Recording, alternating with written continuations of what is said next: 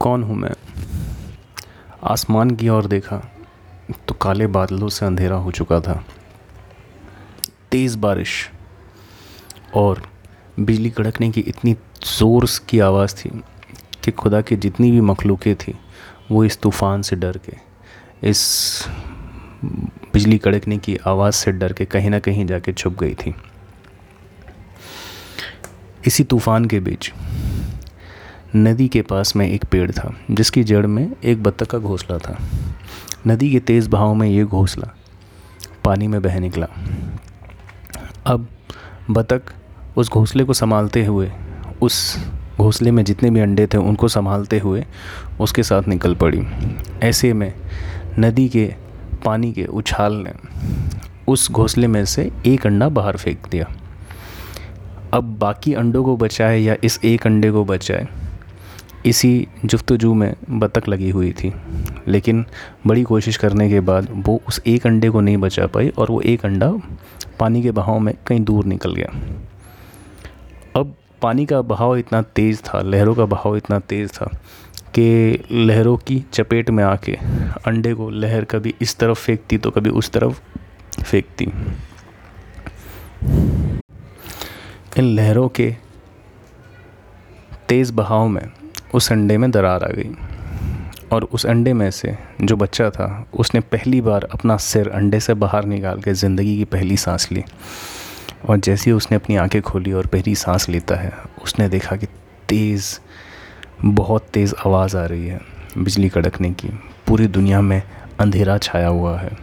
उसने देखा कि पानी की लहरें कभी उसे यहाँ फेंकती, कभी उसे वहाँ फेंकती। ये सब देखने के बाद वो इतना डर गया कि उसने वापस अपना सर अंडे में डाल दिया और वो बस ये सोचने लगा कि क्या ज़िंदगी ऐसी ही होती है, क्या ज़िंदगी ऐसी ही होती है।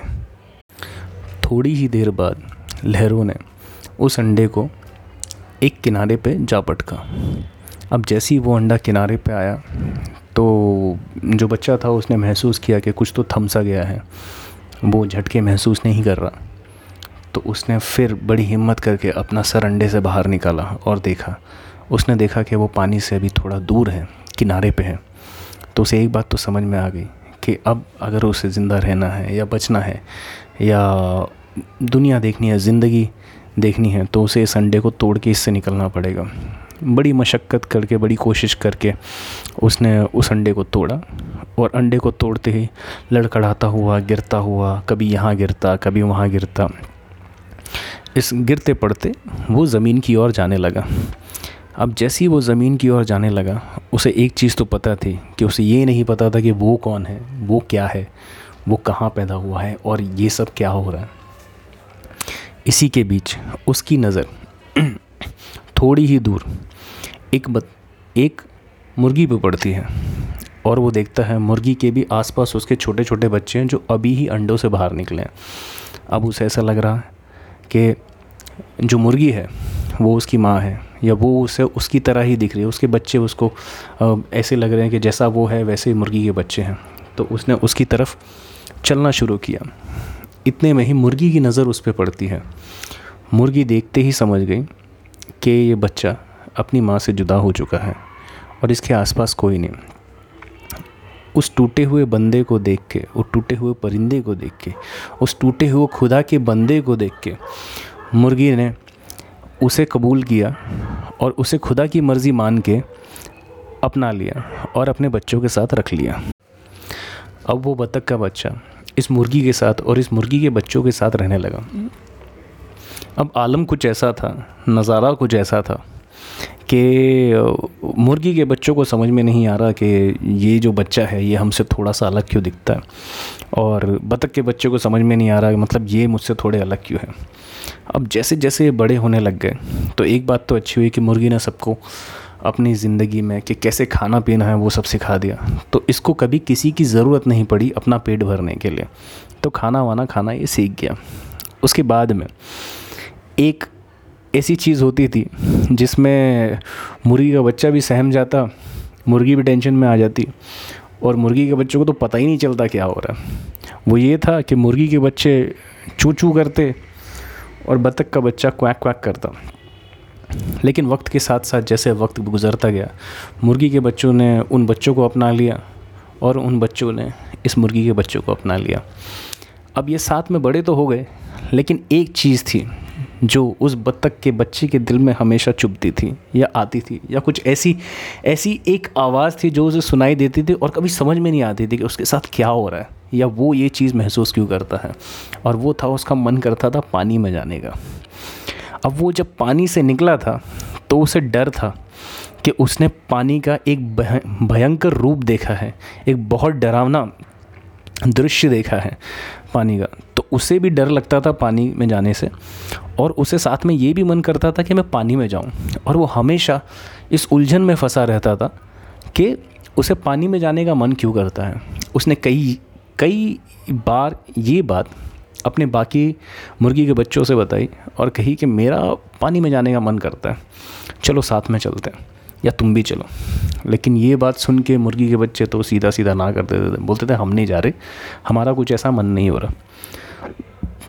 तो बत्तख के बच्चों को लगता था, पता नहीं क्या पता, उसमें खोट है या उसमें कुछ तकलीफ़ है।